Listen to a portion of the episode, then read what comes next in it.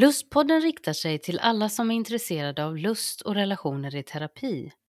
Podden leds av religionshistorikern och teologen Leif Karlsson och Hanna Möllås som är legitimerad barnmorska, legitimerad psykoterapeut och sexolog med flera auktorisationer i sexologi.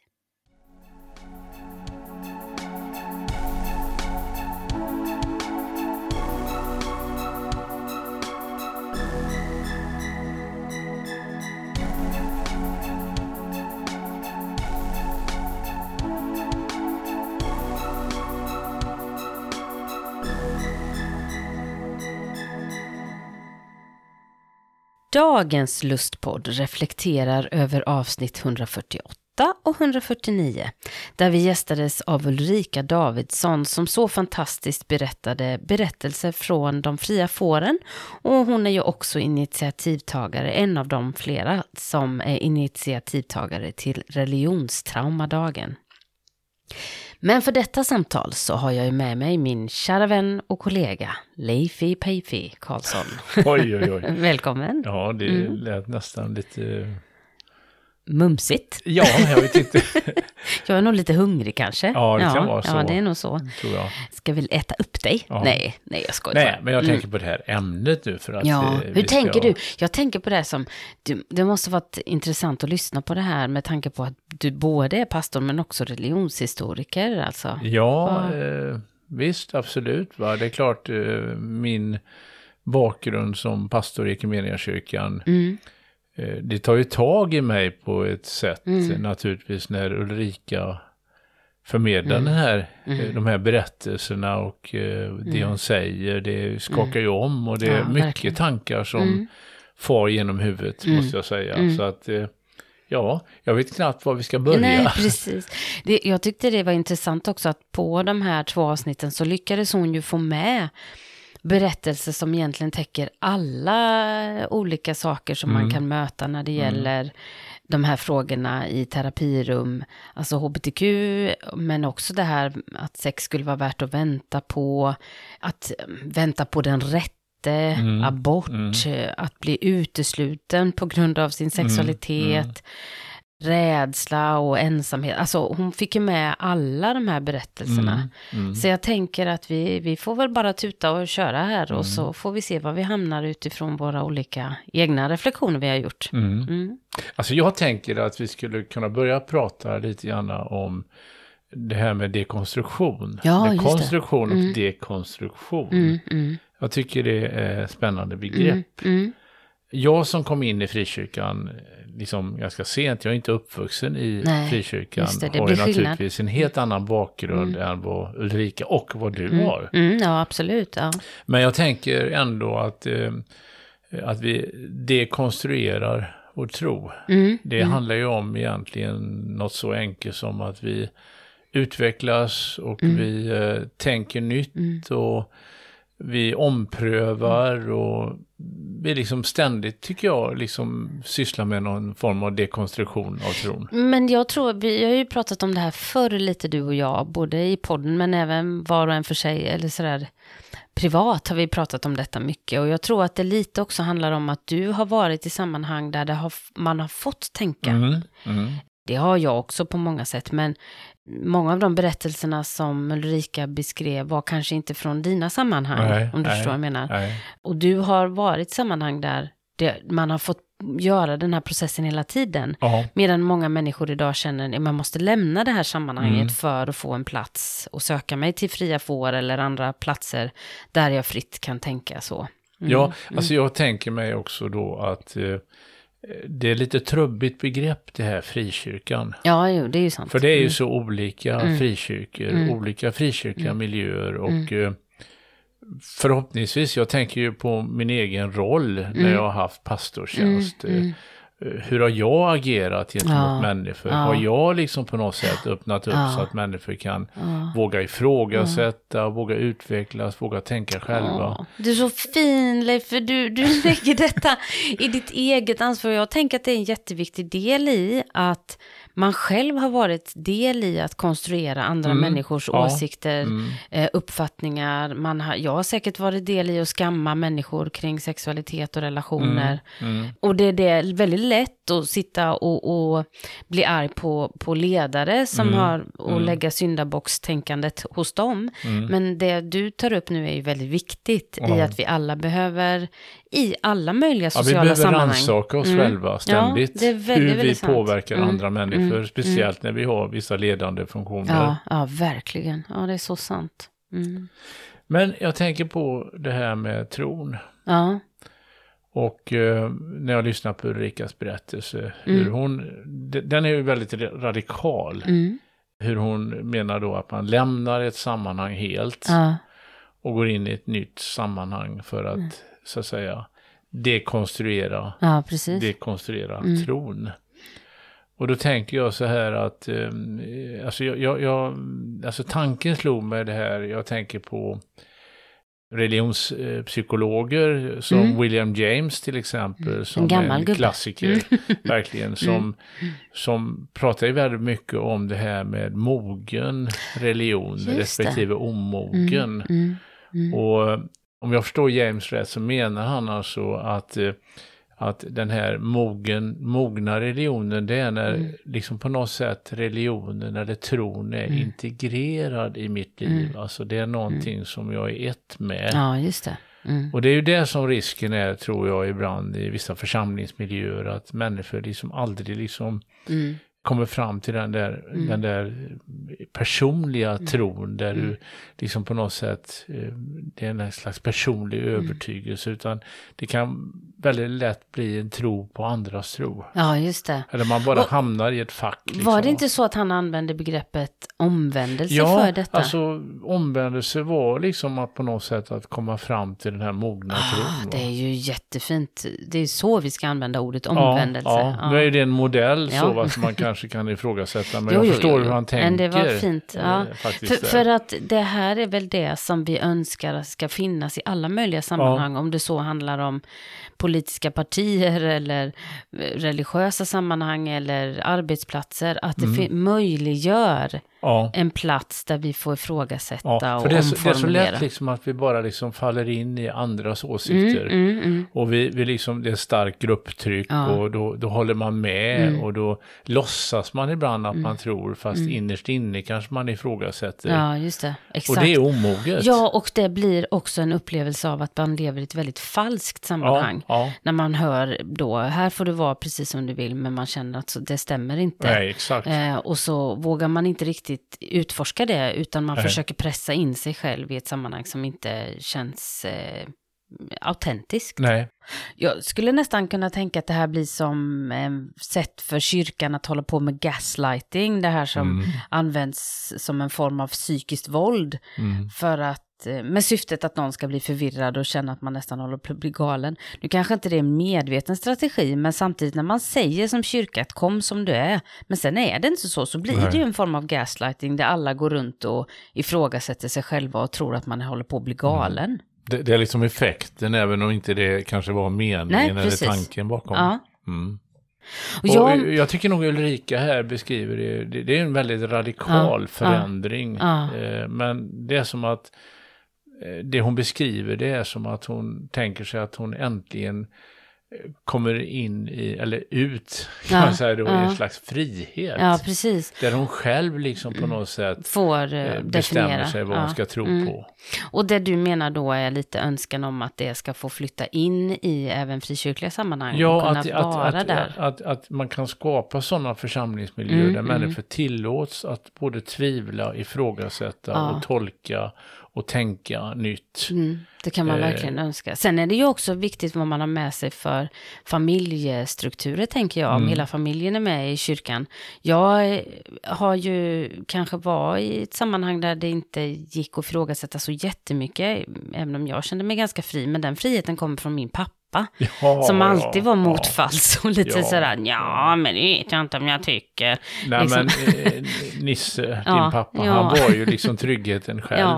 Och eh, det var ju på något sätt, Han har lagt grunden för min kärlek till trots, tror jag. ja men han var rak. Mm, mm, ja, han lever ju han tyvärr han inte längre. tyckte Ja. och eh, det var liksom inga krusiduller. Nej, nej, där. precis. Nej. En trygg Och- person verkligen. Nu, nu är ju inte jag en del av frikyrkan på det sättet. Jag är ju där i, ofta i olika sammanhang, men jag går ju ju till Svenska kyrkan nu. Mm. Och eh, jag tycker att det, det, det är fantastiskt. Jag- Jag funderar på det här med den här lovsången som hon tog upp där, Mm. så, så kan jag ju tänka på det att i, i Svenska kyrkan finns det en liten betoning på andra typer av lovsånger, Mm. som mer där, där, där också fokus blir på att överlämna sig för att få en trygghet, Mm. att få en gemenskap så. Men det är Men, men det, Mm. jag får flika in där, alltså det tror jag, det, det kan man säga så att det är, Mm. det är riktigt det du säger, men vi har ju en lång tradition i frikyrkan med liknande ja, ja, ja, lovsånger. absolut. Mm. Det är bara det att det, det har liksom blivit en trend idag, Ja. en helt ny trend av lov, eller en helt ny typ av lovsånger som, Mm, som som väldigt... jag tycker är väldigt jag-centrerade. Ja, exakt. Fastän det handlar om att dö från jaget, Ja. så är de otroligt, otroligt fokuserade på jaget. Ja, och jaget och mitt och, Ja, och mig och precis, så vidare exakt. är i centrum Ja, ja det ofta. är jätteintressant. Men, men det, oh vad intressant det här gick jag igång på. Ja, Mm. det, det är väldigt intressant, för det är bara jag, jag, jag, jag Mm. egentligen. Mm. Men det handlar om att dö, dö, dö, dö, dö från ja. jaget. Ja, ja, det, men det här med, men jag tänker på det här med eh, helvetesundervisning. Ja, som Ulrika tog upp Ja, ja. precis. Alltså, Och att det har skrämt människor. ja, precis. Mm. För det är intressant för att det, du brukar ju säga det, vi, vi, vi har ju faktiskt inte undervisat på kanske många år, eller i många kyrkor så gör man inte det längre. nej. Men det är ändå det människor har hört. Ja, det är det. Mm. Men eh, det, det, det är precis som du säger att, att det är ju inte vanligt idag att pastorer, predikanter pratar om helvetet. Nej, men det här att man pratar om himmel gör Mm. ju att omedvetet så tänker vi att det måste finnas något annat. Ja, men det är ju ofrånkomligt så. Jo, det är det ju, men då blir det ju också intressant att det vävs in en rädsla för att hamna Mm. utanför, Ja, att inte få vara Mm. med. Och det blir också intressant eftersom så mycket av de här berättelserna handlar om att vara ensam. Alltså gå runt och hela tiden känna att mina drifter, min längtan, den är så fel och syndig och farlig så den måste bearbetas, den måste brottas ner, den måste brottas bort. Jag ska dö ifrån den och allt det där. ja. Och om jag inte lyckas med detta då, vad händer då? Mm. Jo, då är det liksom ett inre helvete och en kanske då ja. Mm. framtid i ett, Mm. hel i ett Mm. helvete. Ja. Det, det är en intressant aspekt Mm. i det, verkligen. Ja, och sen tänker jag på hela den här traditionen som, även om inte det har undervisats jättemycket, kanske just om helvetet, på det Mm. sättet att man har stått och pratat om, nu pratar vi om helvetet, Mm. så har det ju då i den undervisning som har funnits, i predikan som har funnits, väldigt mycket traditioner av att bli kvarlämnad. Mm, det mm, fanns en hel bokserie som hette Left Behind och det fanns, Mm.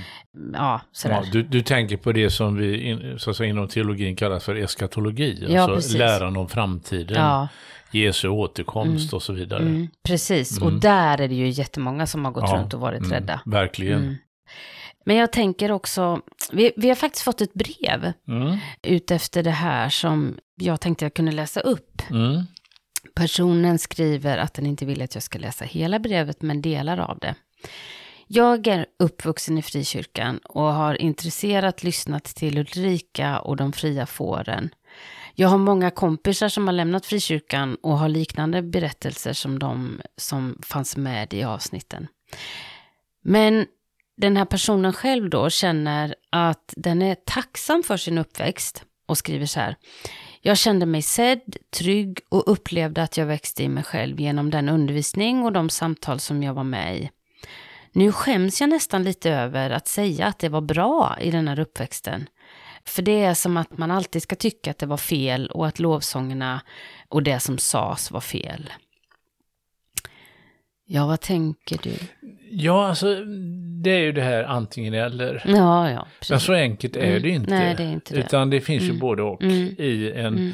I en miljö som, vi säger en Mm. frikyrkomiljö Mm. kan ju upplevas som visst trång och man får inte tänka och Ja. tycka och så vidare. Men det finns ju också positiva värden. Ja. Gemenskap och Mm. att man blir sedd och att man, Mm. man, man är en del Mm. av ett sammanhang och alltihop det där. Och jag anar bakom det här Mm. brevet att det är så som brevskrivaren Det- tänker. Jag, jag tror också det och eh, jag har haft en liten dialog med brevskrivaren kring detta och jag tänker att för en del blir ju de här lovsångerna någonting som ger mig känslan av att jag är inte ensam, Mm. jag får lämna det som är jobbigt till Gud. Mm. Och att dö från mitt eget blir kanske på ett sätt för många att få faktiskt bli den Ja, jag vill vara. Mm. Och det kan ju tolkas på lite olika sätt. Men jag tänker att det, det här är en viktig del av berättelsen också. Mm. Men att heller inte skämmas för att man tyckte det var bra. Nej, Men, och att inte. man kan säga att det fanns delar i det som inte blev bra. Mm. Och så. Jag tycker Ulrika får fram det också när hon berättar. Jag, jag, det blir väldigt smärtsamt för mig i det här att en, ett sammanhang, en församling då som, som säger kom som du är, var här, här är du trygg. Samtidigt skapar så mycket smärta Ja. av ensamhet och utsatthet. Vad viktigt det är att vi får känna igen oss i varandra och få bli speglade med varandra. Och då kan vi säga, jag känner inte igen mig i det du beskriver. Nej. Men fy vad hemskt för dig att du har gått runt och känt så här. Ja. Mm. Att vi behöver inte tycka och känna samma sak Nej. heller. Och Mm. vi befinner oss olika eh, i olika stadier Mm. så att säga. Mm. Och vi upplever, vi har olika upplevelser. Mm. Så att det är inte alls konstigt tycker jag. Och Nej. det är väl väldigt viktigt då att vi inte förenklar detta. Nej. Att det finns liksom Mm. ett antingen eller bara. Mm. Utan det är Mm. liksom både och Ja. i, i Jag, jag kan ju tycka att en viktig del i det här som kyrkan kanske behöver göra, det är att vara, göra en slags varudeklaration Mm. för vad man tycker och tänker. Om en församling nu har en väldigt strikt konservativ syn på sexualitet, stå för det då. Mm. Visa på det, Mm. prata om det, säg ja men det är så här vi tolkar, det är så här Mm, vi mm. kommer undervisa. Så vet föräldrar det när Ja, de ska skicka sina barn på konfundervisning. Att man lite vågar, nu är det lite som att man börjar hymla med saker. Man har inte en dold agenda. Man har en dold agenda, Mm. jag gillar inte det. Jag tror det är livsfarligt, jag tror det kommer förstöra frikyrkans Ja. framtid om man inte vågar stå för det man tycker. Och då får man stå ut med att man får kanske både samhället och, och andra kyrkor emot sig. Mm. Men bättre det än att man hymlar och säger kom som det är och sen så är det ändå mycket undervisning om att men är du sån här så måste du omformulera det. Mm. Men du, nu är vi Mm. inne på ett ganska, Mm. ska vi säga, ett, ett stort ämne, Mm. det här med frikyrkans framtid, Ja. för, tänker jag på då. Mm, Alltså, mm.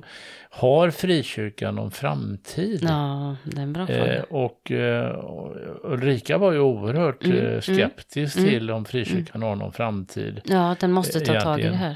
Och att den här hbtq-problematiken Mm, mm. är helt avgörande för frikyrkans Mm. framtid. Och jag kanske kände lite grann där att, eh, att eh, det är lite kanske förenklat. Ja, fast jag tror att du, det, du tänker så därför att du också vet att frikyrkan har så många andra Mm, problem ja. i, i att nå, nå människor. Men jag tror att det här är, jag håller helt med Ulrika här. Ja, Därför jag tror att det här är ett, ett, ett område som, kanske inte just hbtq egentligen, utan talet om sexualitet och Ja, relationer ja. som överskridande. nu, nu är ju du kan- sexolog och Ja. sysslar med de här frågorna. Ja. Så jag, jag tänker nog i mer termer så här att det finns andra liksom hinder Ja, som gör att människor inte vill engagera sig. Jag tänker liksom att frikyrkan ja är organiserad tänker- som det, med ideell föreningar. förening, ja. Och Mm. att människor ska engagera sig, Mm. de har inte tid och Nej. Ork och Men kraft. det är också och... så att man kanske har tappat, för man, man brinner inte för ett sammanhang där, som man tycker man inte håller med om. Nej, nej. Det är också nej. så, Ja, så att det hänger ja. ihop tror jag. Ja. Jag skulle ju inte engagera mig i en ideell förening som var uttalat rasistisk. Nej, nej. Och då skulle det ju kanske för mig inte spela någon roll om jag var svart, vit eller brun eller gul eller blå. Utan Ja. jag skulle inte vilja vara med i det sammanhanget. nej. Och det är ju så många tänker, jag kanske inte är en hbtq-person, men jag vill inte engagera mig och Mm. ge av min tid och städa toaletterna på den kyrkan.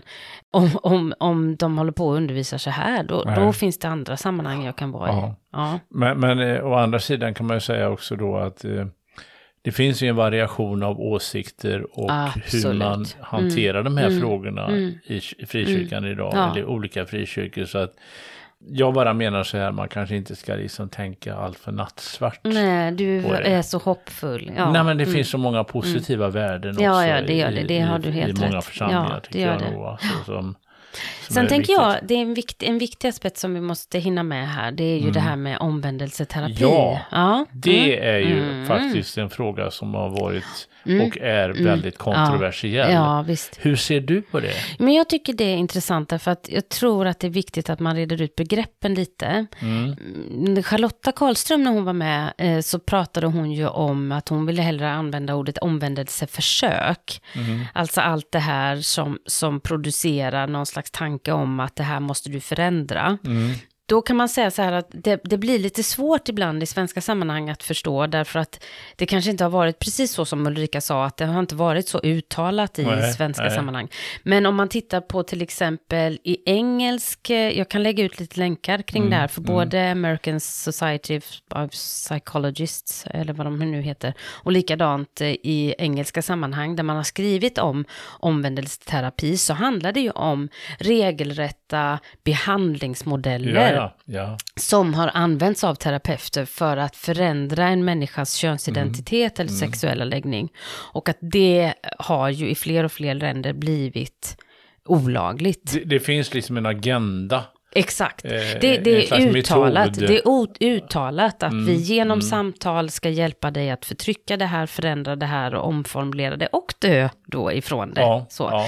Men i ingen av de här sammanhangen så skriver man egentligen om bön. Nej, och det tycker jag är Ja, intressant. mm, mm. Får man be om vad som Ja, helst? precis. Jag tycker det är en jätteintressant fråga och jag tycker den är inte så enkel faktiskt.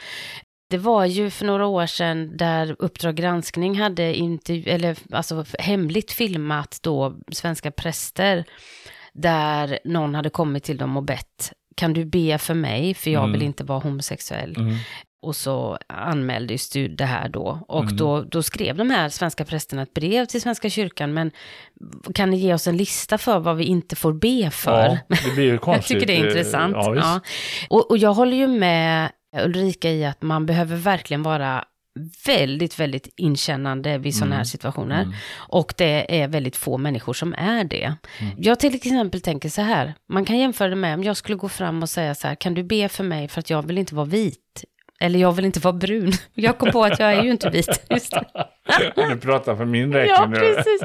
Nej, men det är lite samma sak. Ja.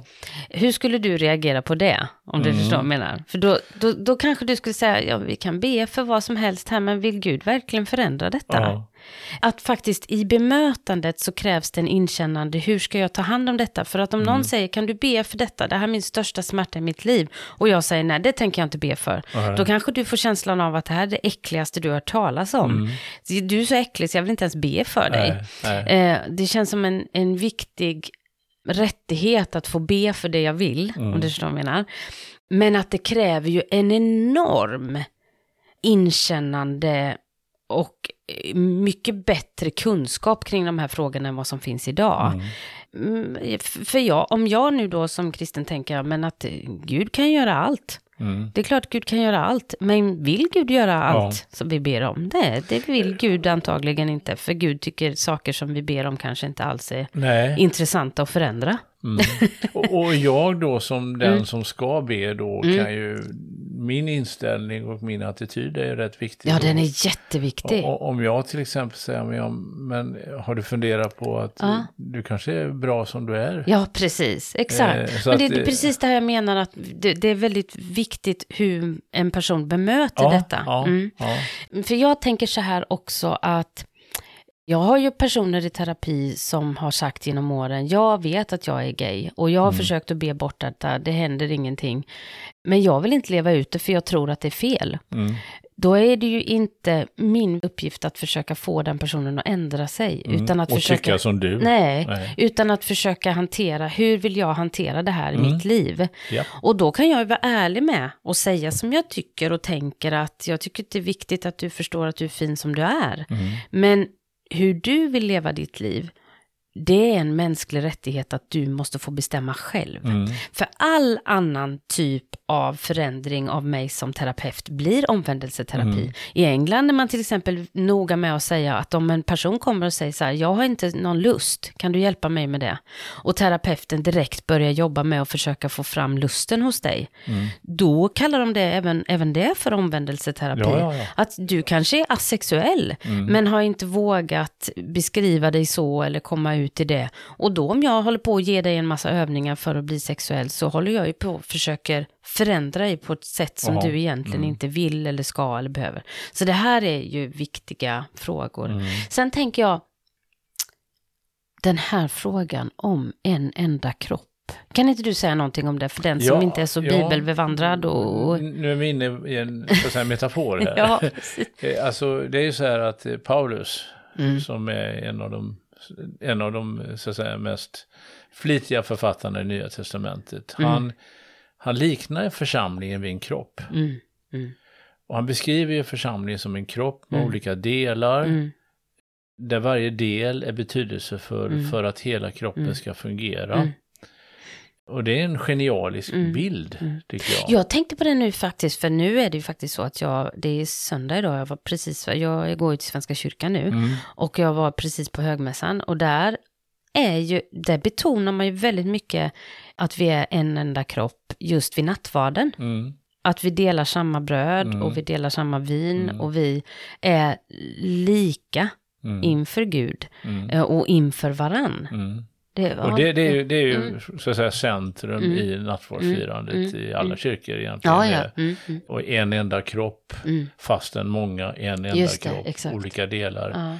Och det är intressant tycker jag då hur vi då ska applicera det eller Mm, tillämpa mm, det på mm. just den här frågan vi diskuterar nu här. Därför att vi hörde ju Ulrika berätta hur, hur vissa då har blivit uteslutna Ja. ur församlingen Ja. därför att man inte passat in Nej. och man har syndat och Ja. man har inte levt upp till den här Nej. moraliska standarden och alltihop Mm. det där. Men det är ju som att klippa bort en del av kroppen. Precis. Är det ens möjligt? Nej. Utan att hela kroppen blir skadad. Nej, just det. Istället kan man ju tänka så om man nu har bekymmer om en del. Att man istället då liksom försöker liksom på något sätt omfamna och hela och Ja.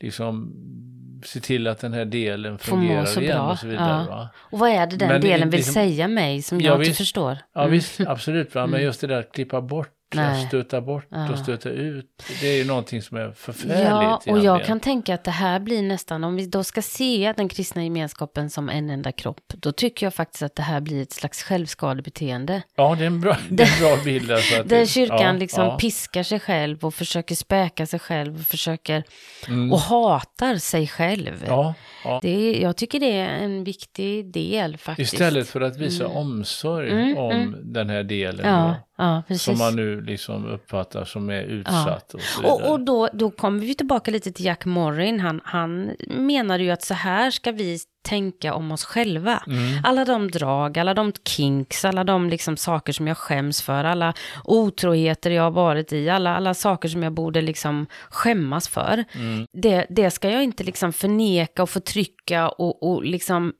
inte låtsas vid, utan jag behöver omfamna det som en del av mig. Ja. Hur kan jag ta ansvar för de här delarna istället? Mm. Och likadant kanske vi ska tänka i en kristen gemenskap. Att ta hand om hela delarna, även det som vi tycker, vi förstår inte, Nej. vi tycker inte att det egentligen borde vara med här. Men nu är det ju en del av kroppen, så hur ska vi, Ja. ska vi omfamna den Ja. kroppen? Sen tror jag man ska tänka så här också. Oh, vad vi pratar Nej, metaforiskt nej, nu. men jag, tänker, jag, jag tror man ska tänka så här också att det finns inga perfekta kroppar. Nej, alltså, jo, jag tycker nog att jag ligger ganska bra. Nej, jag skojar. men, Ja, nej, det finns inga det- perfekta nej, kroppar det, och det är så lätt att man kropp? tror att, Ja. att jag fungerar perfekt. Ja, men men det, det är ju så att Mm. kroppar är Ja, sköra ja exakt. och, och det finns svagheter i alla Vilken kroppar. fin och bild. Det är inte, det är inte Mm. bara så att man ska ge sig på en del av Nej. kroppen utan man ska fundera på sin egen del eller sin egen roll i kroppen. Att Exakt.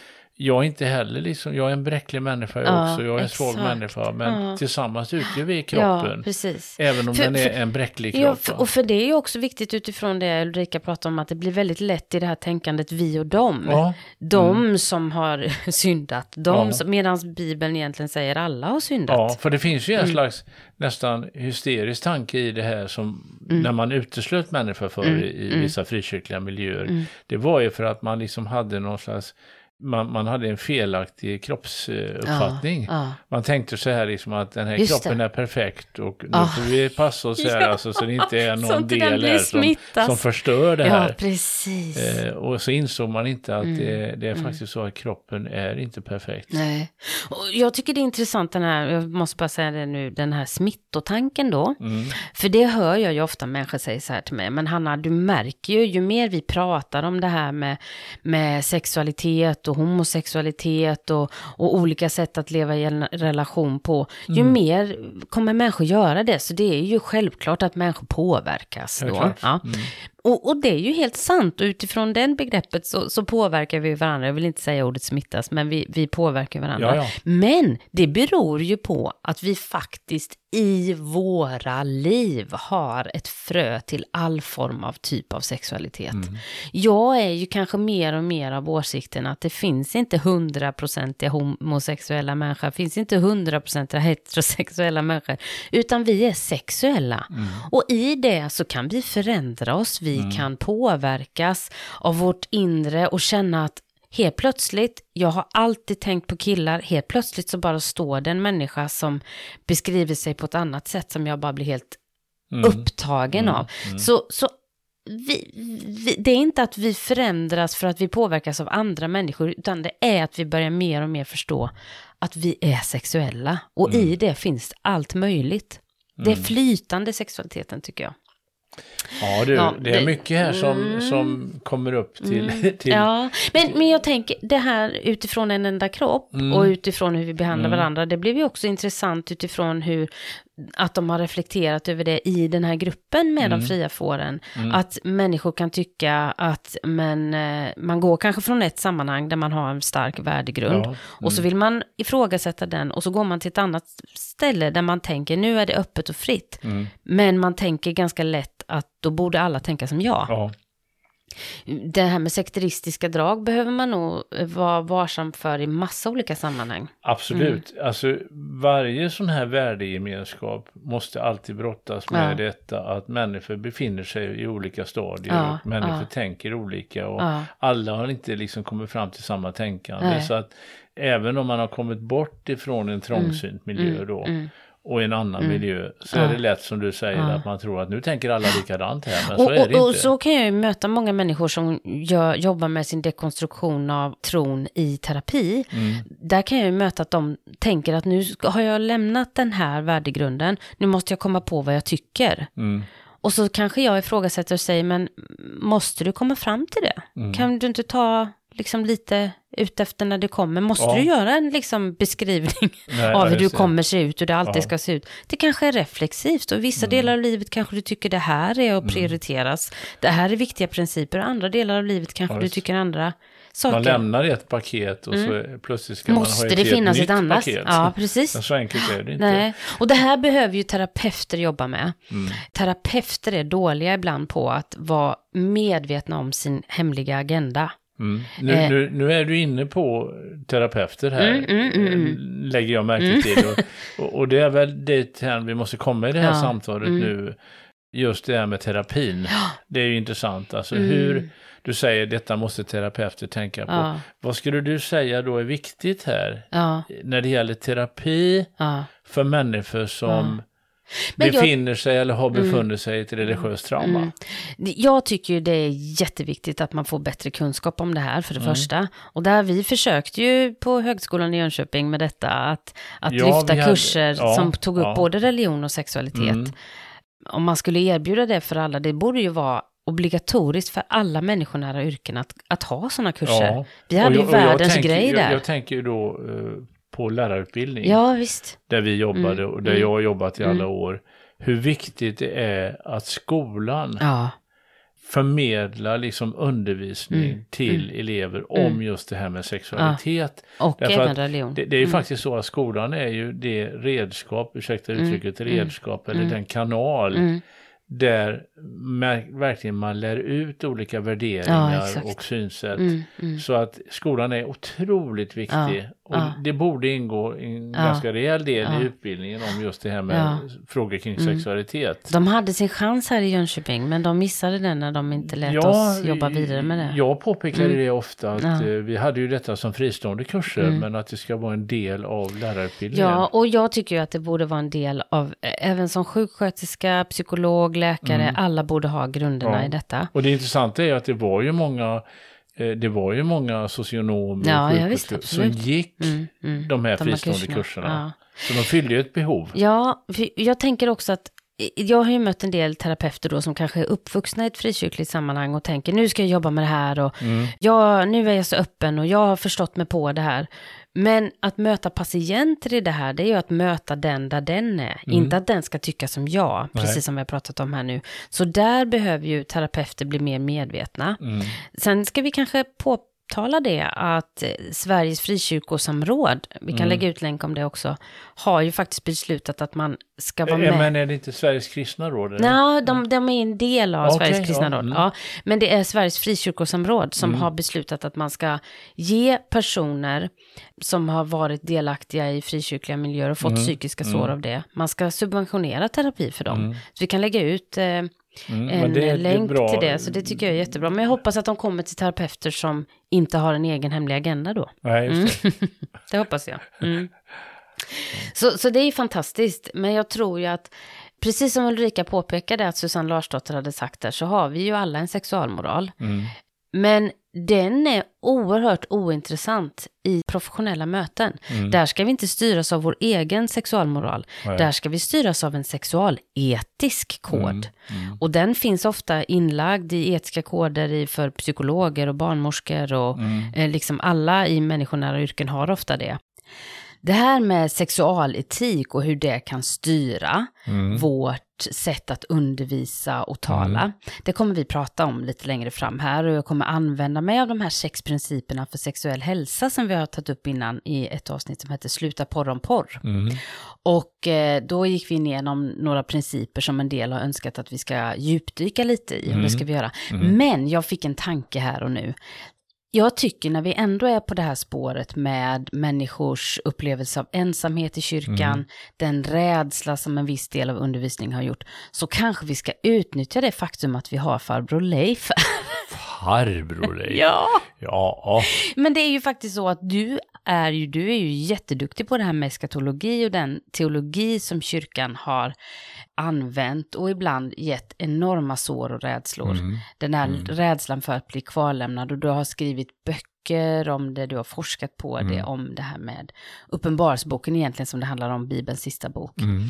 Så vi kanske ska triggervarna lite för den som tycker att det här är jobbigt. eh, Mm. Och den som inte alls förstår det här sammanhanget, tänker jag, är man terapeut eller man är vän till någon som är uppvuxen i frikyrkan, så kan det vara jättenyttigt att få lära sig vad det är det här har stått för och vad det har gjort med människor. Mm. Jag tror att det är nyttigt att förstå det här, Mm. höll jag på att säga, oavsett, oavsett om man är intresserad eller inte, för det Ja. har skapat en, ett trauma Mm. för många människor som har växt upp i frikyrkan. Verkligen. En, en rädsla på gränsen till ångest nästan Ja. inför just framtiden. Absolut. Och Så- hur det ska gå och så vidare. Ja, och då tänker jag eftersom du är så duktig på det här så, så, så kan vi ju inte hoppa över det, utan vi måste ta det Nej, jag, jag tror att det är, det kanske är den förkunnelsen som åtminstone människor jag har mött, Mm. eh, som berättar hur mycket ängslan och oro Ja. det har skapat Mm, med mm. Predikanter som har skrämt människor Ja, med. Jesu återkomst. Ja, Det, det som egentligen skulle vara ett positivt budskap ja. blir väldigt ångestladdat. Det som skulle bli talet om befrielse från Ja. smärta och Mm, ångest, mm. det blir istället ångest. Nej, Mm. Exakt. Så det ska vi prata om nästa gång. Mm. Ja, men du, jag tackar för detta och ser så fram emot att få tala med dig nästa vecka. Mm, tack så du Mm, ha. mm. Ha det gott! Mm. Hej, hej. hej, hej.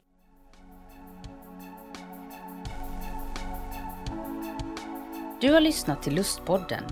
För mer information och tips från programmet så hänvisar vi till lustpodden.se.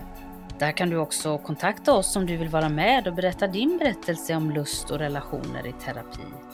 Signaturmelodin är skapad av Johan Nilsson och redaktör och producent och ansvarig för klippning är Julia Linde.